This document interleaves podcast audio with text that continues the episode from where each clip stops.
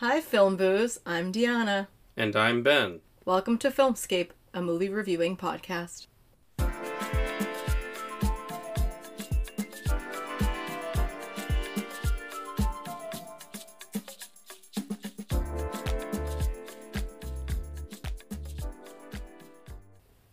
Today we're reviewing The Green Knight, a fantasy film based on the medieval fourteenth century poem Sir Gawain and the Green Knight. Friends, brothers and sisters, who can regale me and my queen with some myth?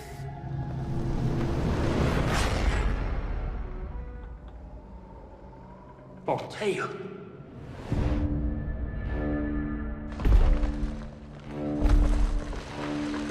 O greatest of kings, let one of your knights try to land a blow against me.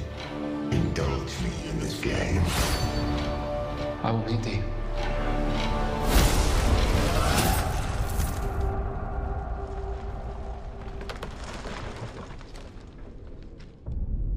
One year hence.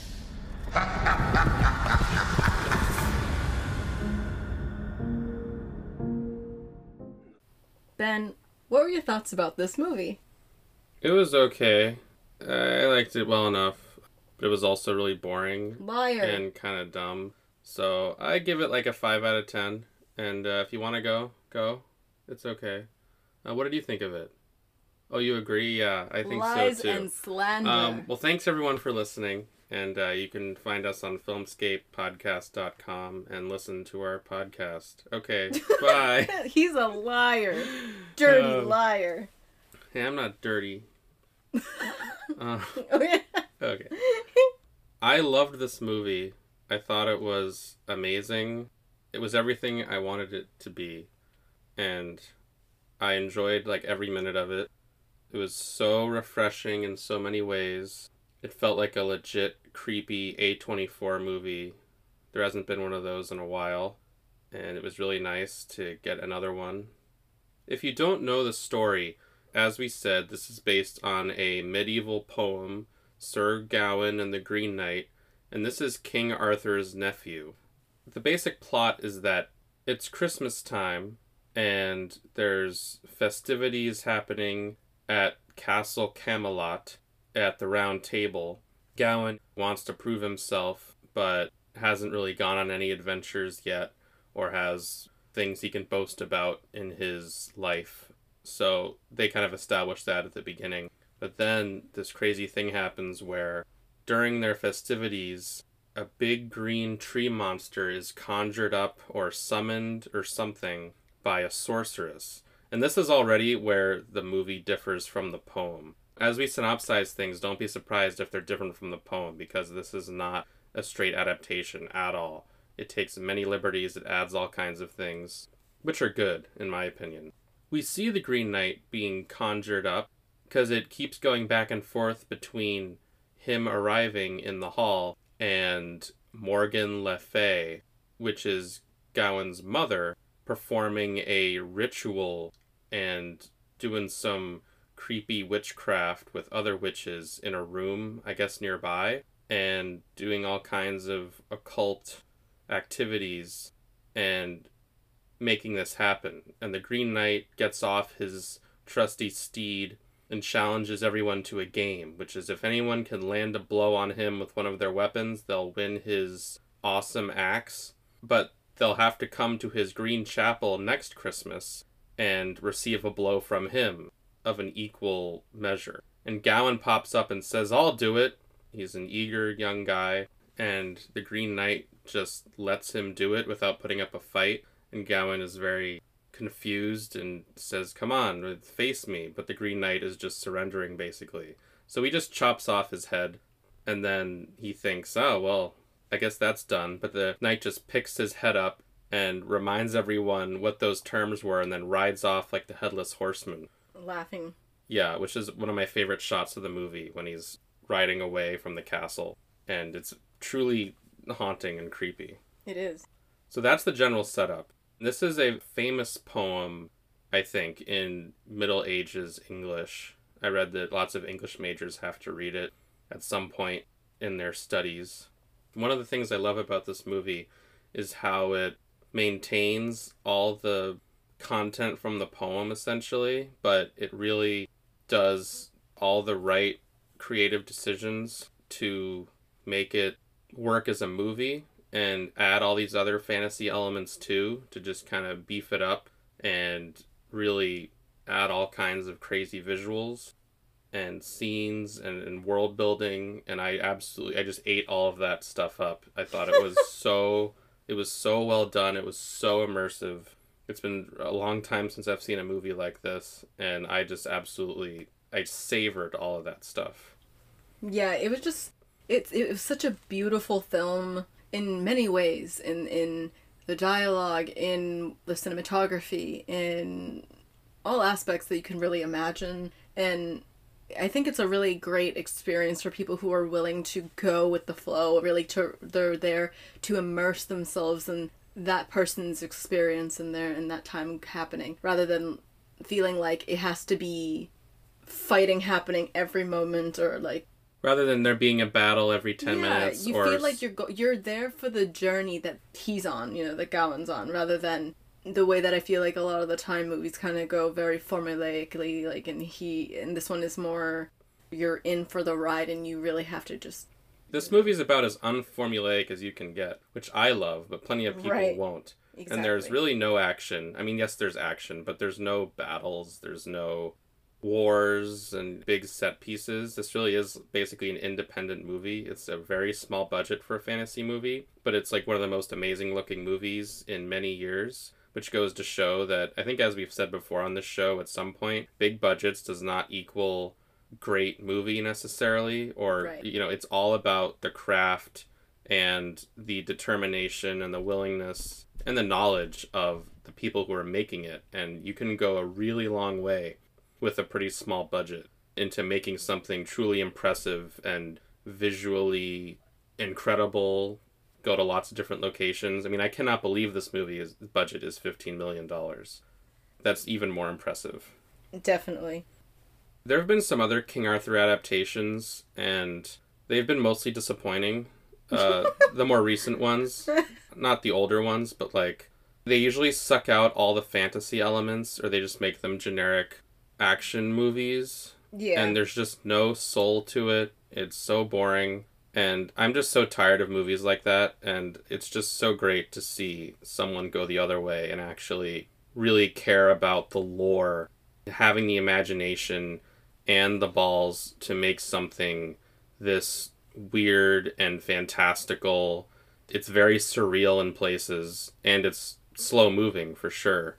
And that touches on what we said before. There's no battles, there's no action. And I'm sure if they had that in this movie, it would be great. But this movie is really committing to a vision of going on this journey with Gawain. And yes, he gets into trouble and all kinds of weird, interesting, suspenseful things happen. But it's it's very dreamlike, and it's psychological, and there's all these different themes going on. A very special thing.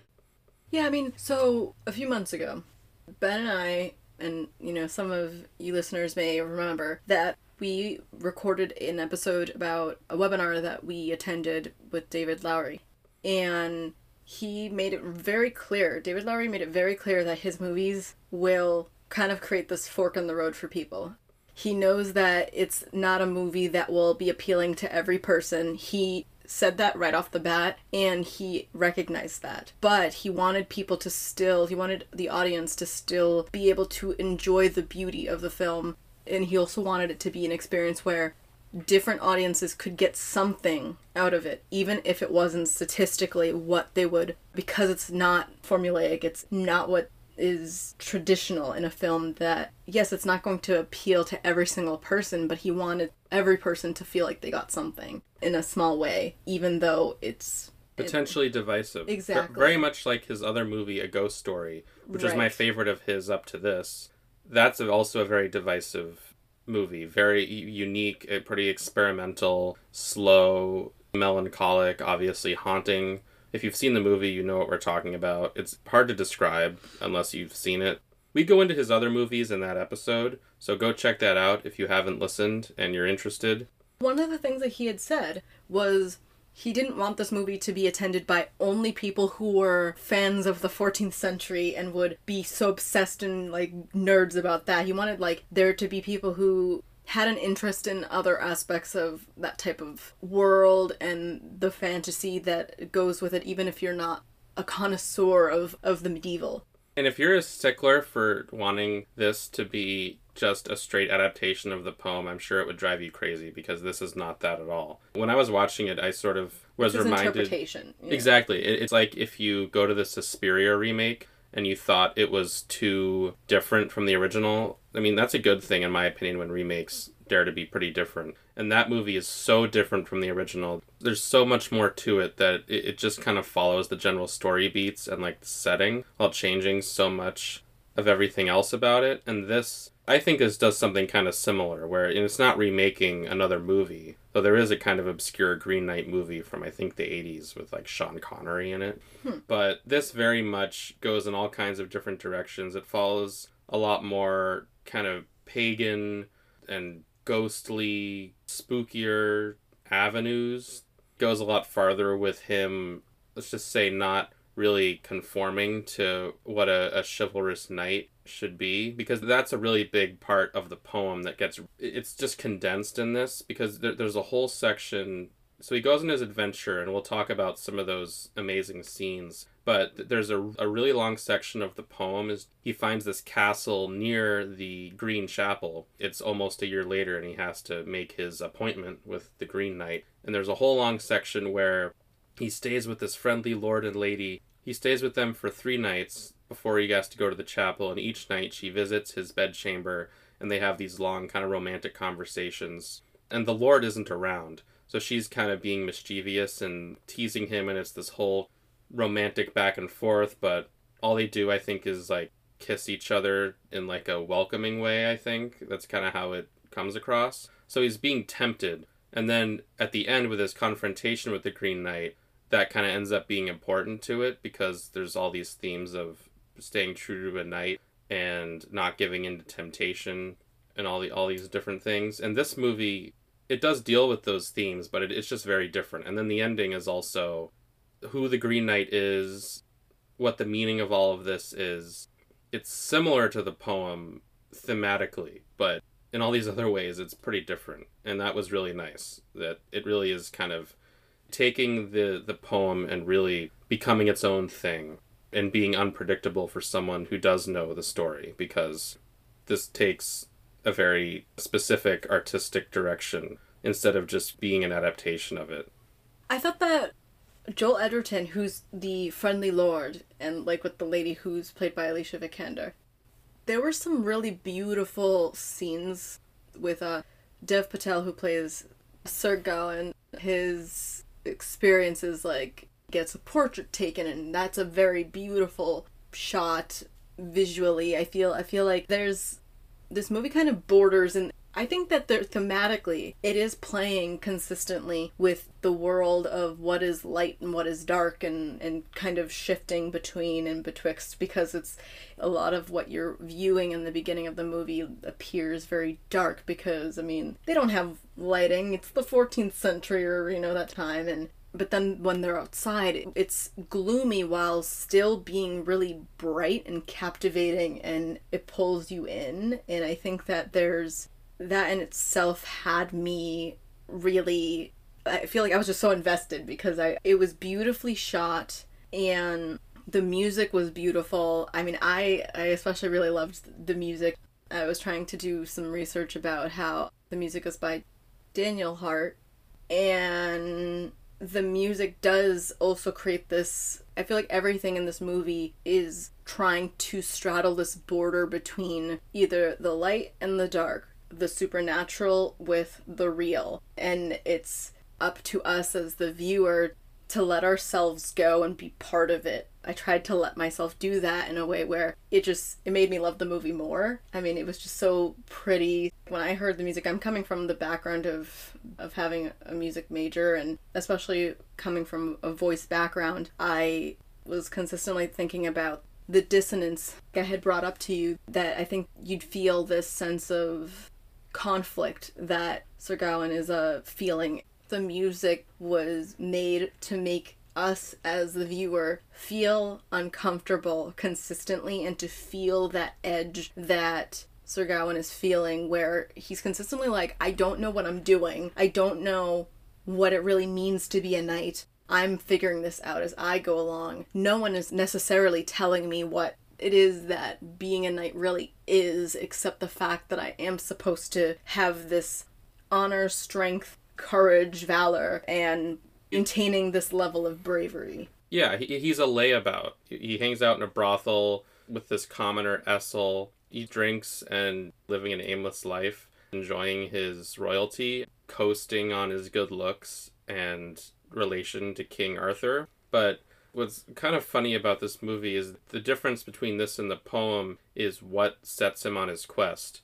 And it's his mother directly is who summons the Green Knight and makes this happen. So she is part of what makes Gawain feel the need to see this out and have the year go by and then go and keep this promise the way a knight would, because he did spring up and meet this challenge. What's different in this in this movie is that Morgan Le Fay is his mother, and she's the one who's behind it, which is also true in the poem. But in this, it's his mother and King Arthur's sister, whereas in the poem, Morgan Le Fay is this blind older woman who just kind of hangs out in that castle where the Lord is. And Morgan Le Fay and King Arthur are kind of at odds in the stories, rivalry between her and King Arthur, and I'm sure people who know more about all this understand that, but it doesn't really go into it in this or in the story. In this case, it's Gawain's mother. The whole catalyst is his mother basically trying to get him out of the castle and go make something of himself, go out into the real world, face some challenges and hardships, and build character, I guess, which is a little bit funny when you think about it. So Gawain has to live up to this reputation that he's gotten, because he comes across like he's a strong, brave guy, that he met the challenge of this big green tree monster. He kind of feels like, oh, it was just a game. Do I really have to do this? King Arthur tells him it might be a game, but you have to see it through. And his mother gives him a green girdle that claims no harm will come to him as long as he wears it. Another year nearly gone already. You must seek him out. Was it not just a game? Perhaps, but it is not complete. You will find no mercy, no happy end. Why do you stop me? Your doom is at hand.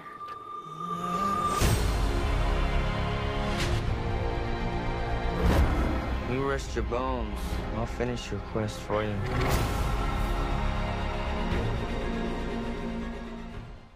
He sets off, and the quest begins. It starts with one really awesome scene that I love, where it's a really long shot where Gawain is just riding his horse down the road. Some kids are chasing after him and saying, hey, Gawain, and whatever. And then they kind of just stop after a while because he keeps going. He's probably like, oh, this is going to be a pain in the butt if we go all the way to this stupid chapel. I don't even know where it is. And soon enough, he goes to a battlefield where I think King Arthur's army had fought. He crosses that for a long time, and there's this spunky scavenger that runs alongside him. He kind of just gives this long monologue, and it's pretty amusing.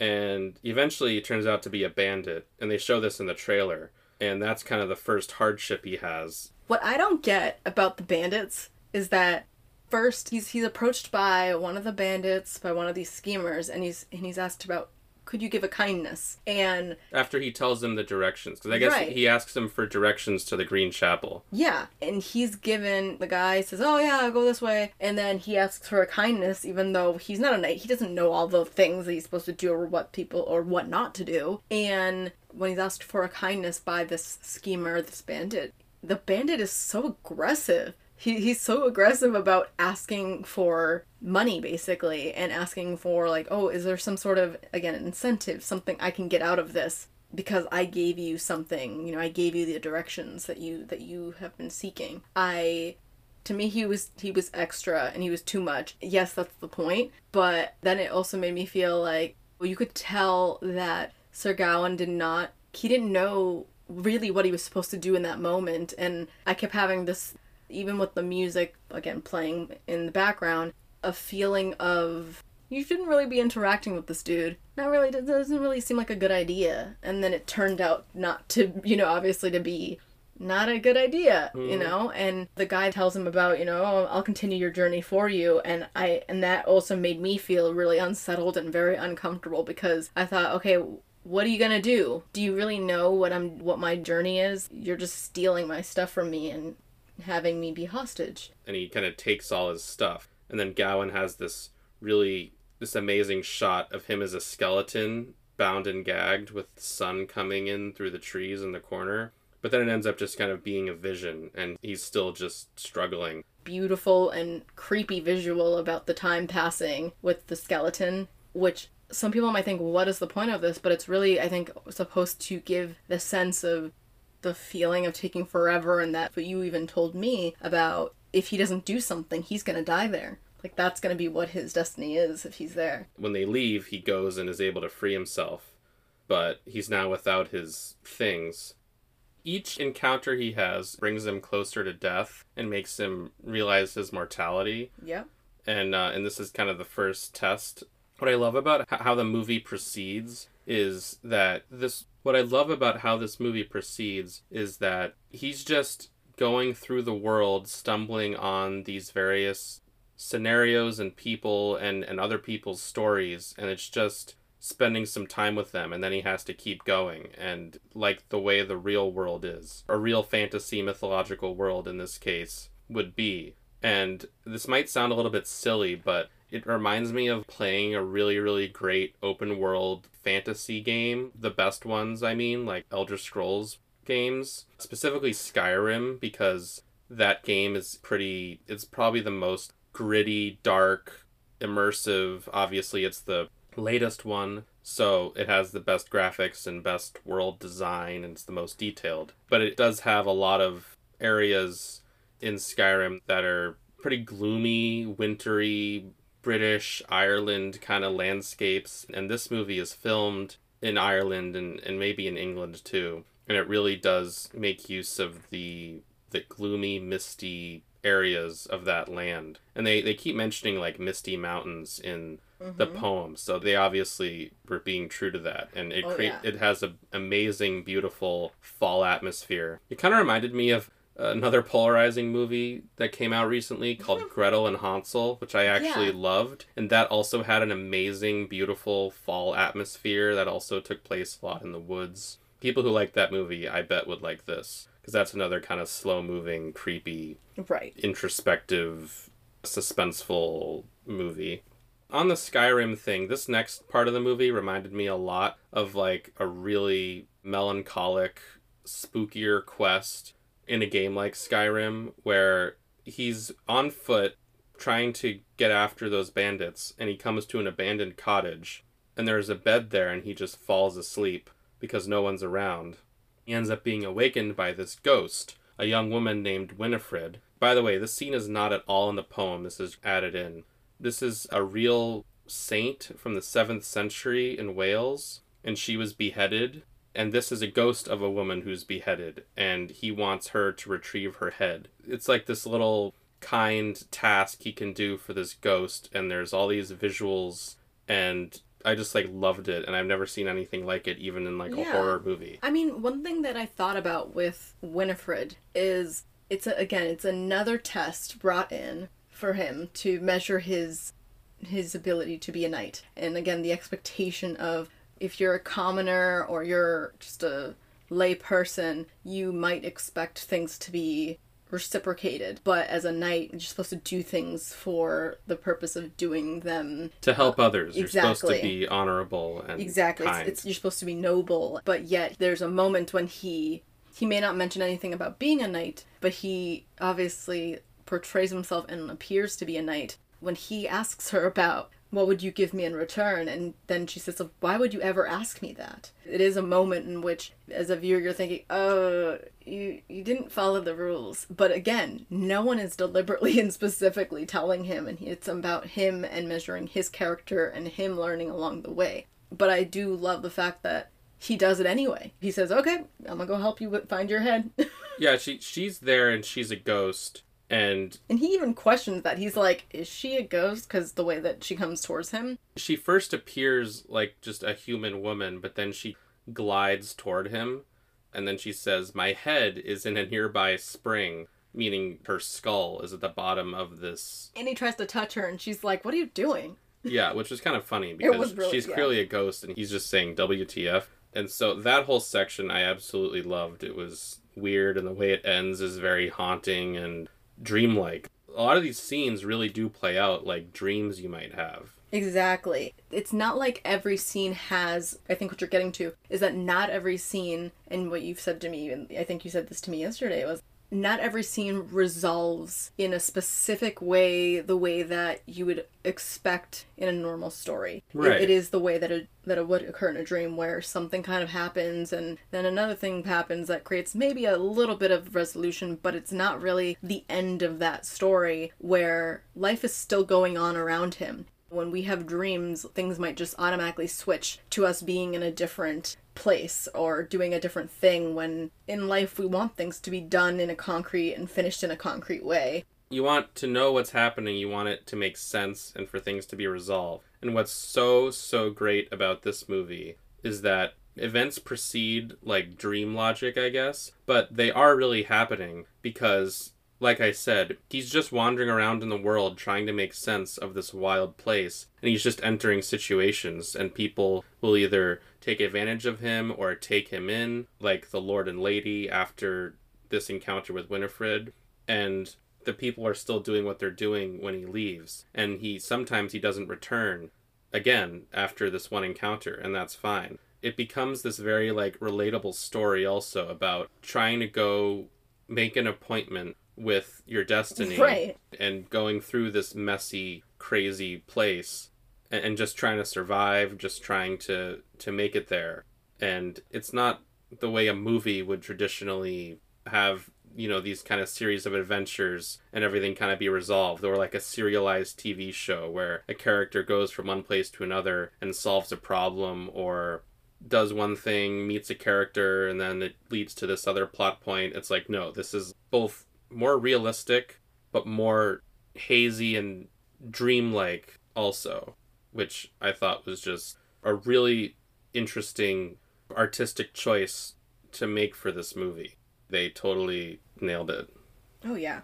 So as I said, he goes to the castle after this, and we sort of touched on that earlier, and it's much more truncated from the poem, thankfully. And this is one interesting thing where the lady in the castle, who's the temptress in uh, the poem, she's played by the same actress as Essel, the commoner he likes in the brothel from the very beginning, and it's Alicia Vikander. And that's never really directly dealt with. It's just kind of, for one thing, it plays more into the dream logic, mm-hmm. but I think it's just supposed to be psychological also. Well, yeah, I mean, I think it is psychological. I also think when I when I was reflecting on, on the film was that she makes an earlier comment about, might I be a lady, may I have your ear, and then Essel does. Yes. And then later on, he's then interacting with this woman who is a lady and looks exactly like the woman in which he's having relations with, that he's spending his time with. And I feel like, again, with the dream logic, it kind of goes into the reflecting the things that happen in your reality into things that that you dream about. The person who he's thinking of as the lady is the person who he recently had the most recent conversation about. What if? What if this were what life was like? Yeah, and, and I just thought of The Wizard of Oz. I feel like that would be a big influence on this movie, because in The Wizard of Oz, the whole thing is Dorothy traveling through Oz, and she encounters the Scarecrow, the Tin Man, the, the Lion. They're all the same actors as their real-life people in her drab day-to-day Kansas life that they introduced in the beginning. And then she she's like, you were there, and you were there, and you were there at the yeah. end when she wakes up. And like it's like the same kind of thing. Exactly. I think that's pretty cool, but it's a little more open to interpretation because it's not like this whole movie is a dream.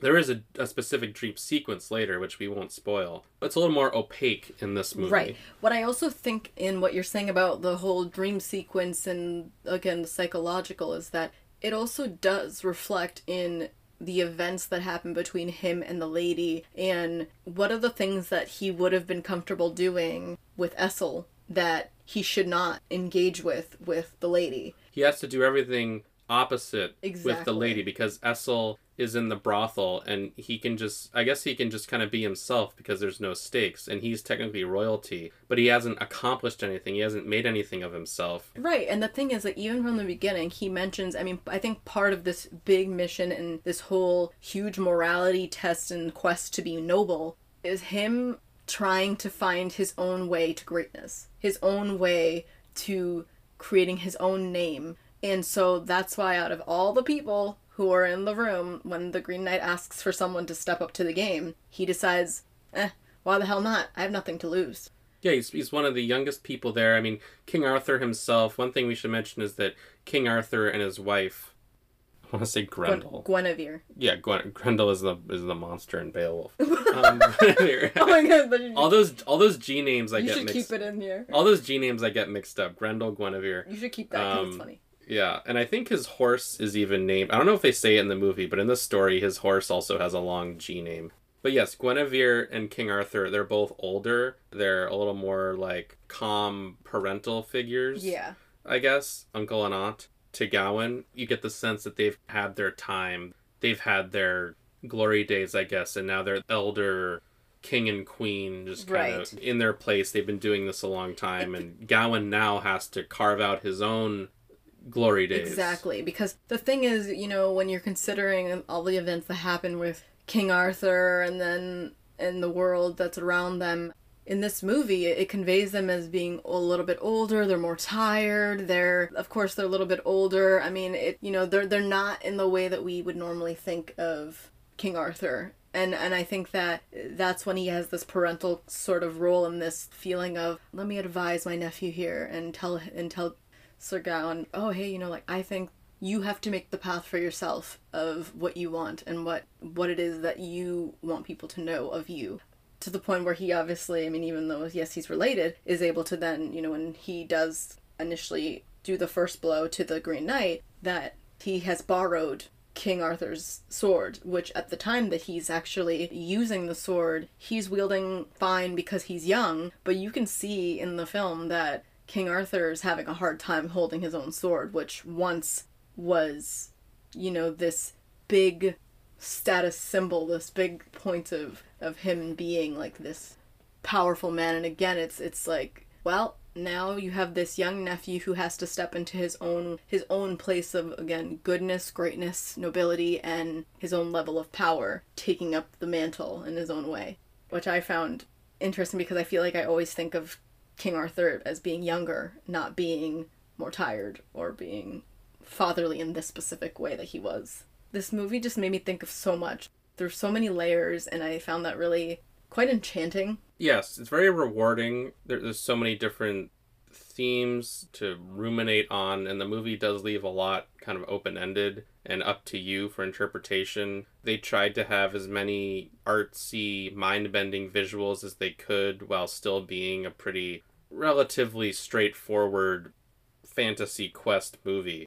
And I, I didn't find it overindulgent or going off its path or anything. It was all balanced really well.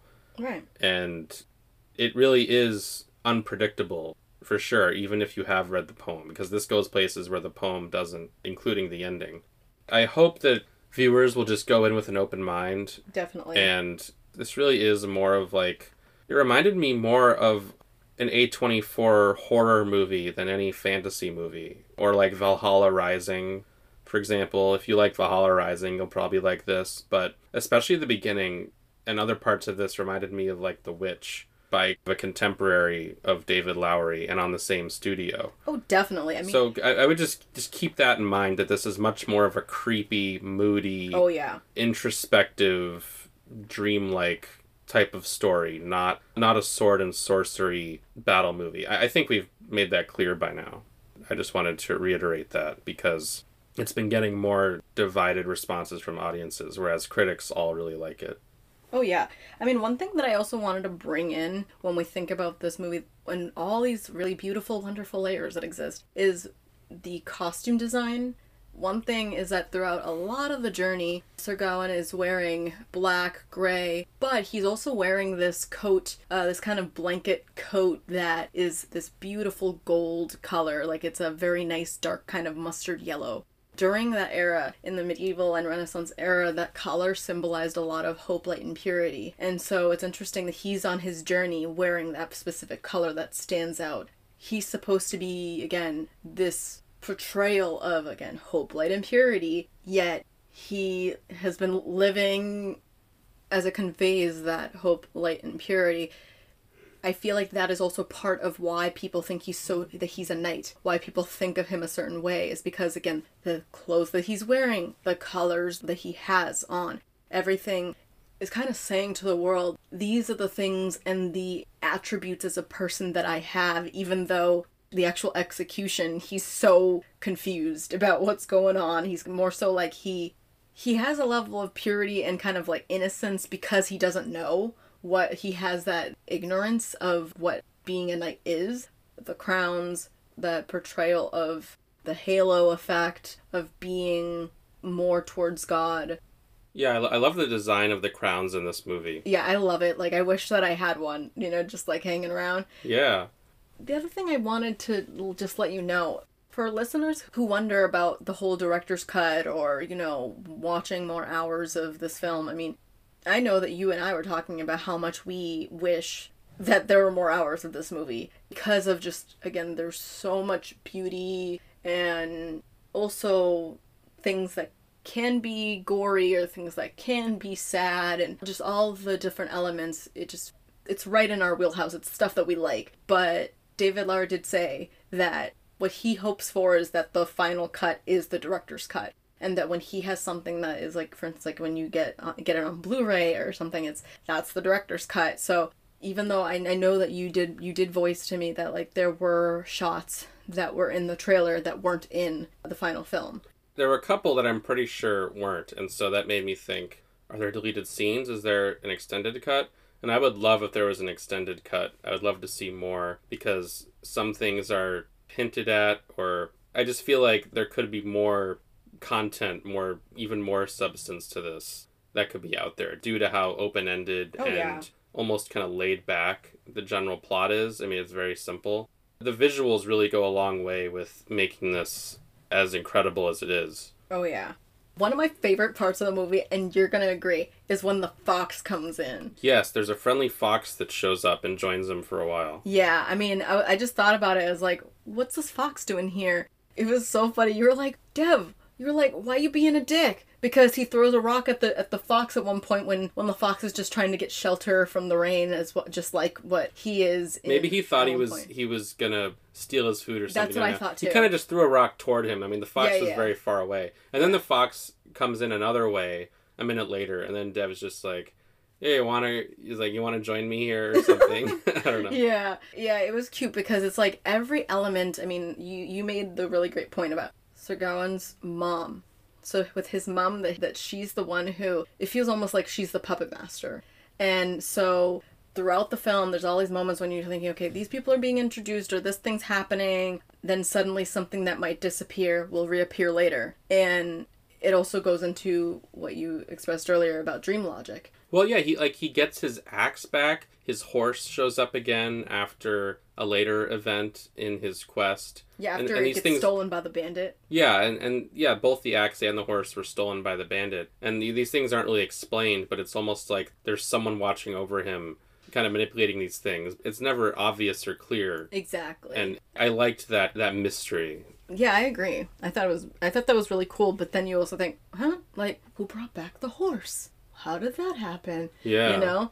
The other thing I think that I, I wanted to also, an element that I thought of in this movie and kind of a theme, yes, it's about the Green Knight and there's a game overall, but we have to take into consideration that the Green Knight comes on Christmas and he comes on Christmas and then a year later on Christmas he's supposed to go and return to go find him, and that's part of the journey. But the other thing that I was saying about with uh, like colors and their meanings in that time is that because he has a whole conversation with in the castle with the lady and with the lord and the lady, is that they're talking about, well, what does green mean? Does it mean that he's not of Earth? Does it mean that he is of Earth? Does it mean nature? What does it mean? Another medieval meeting is actually about the time of Epiphany, and which is the time during Christmas. I think that as much as it may not be talking that much about God or Christ or things like that, they do mention those things because of Christmas and being grateful of Christ's birth and things like that earlier in the film.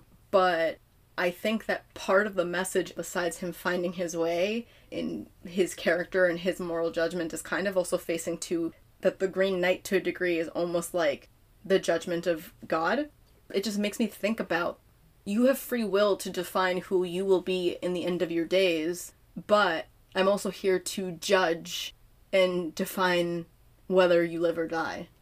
Because that's part of what happens, you know, later on in this game. Yeah, I mean, I, I love that scene where the lady has this whole monologue about green and what that color means, and is the Green Knight natural or from some unknown place, like from the cosmos, and it gets almost cosmic horror, like, where did this creature come from? Is it from this earth or is it from somewhere else? And she has this really cool speech where she talks about how green is the most natural color and things that are green have the most power in the end, and they will... It's and like, even at the end of your days, it's the, the greenery that will cover you. It, that's all that will yeah, come the, in the, the greenery end. Will overtake everything you've done, all your footsteps, all your physical marks on the world. I don't know, mm-hmm. it, it gets philosophical and interesting, and I feel like that might be the thesis statement of the movie, probably. Yeah. If I had to think of one, because there isn't a whole lot of dialogue in the movie, and that's probably the longest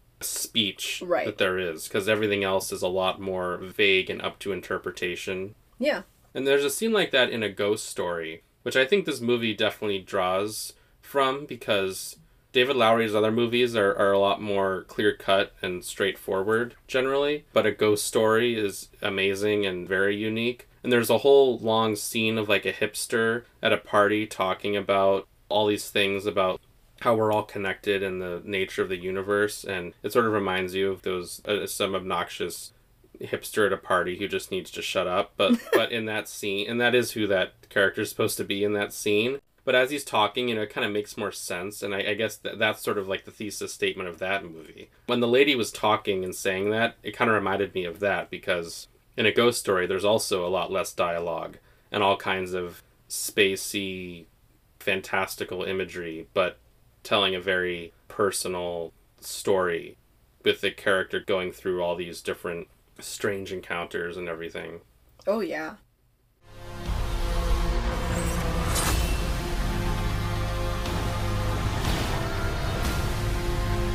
What do you hope to gain from facing all of this? Honor.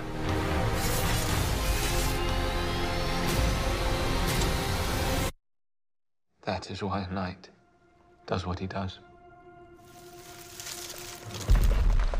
Are you ready?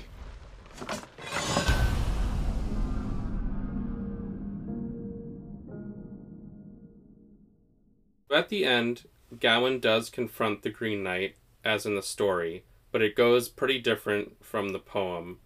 I thought the ending really was able to drive home the point of the movie, and there's a dream sequence involved, but all of it, I think, becomes pretty clear. I really loved how it went, and I think we'll just leave it at that in terms of details, but yeah. I thought the ending was pretty amazing, and very thought-provoking. I agree. I mean, I the few thoughts I have without spoiling anything are the color green is very important, relating to objects and people and places, et cetera. But then also a thing that Sir Gawain's not supposed to do in his search for nobility is actually, when you're in a fight, is not turning away from a foe.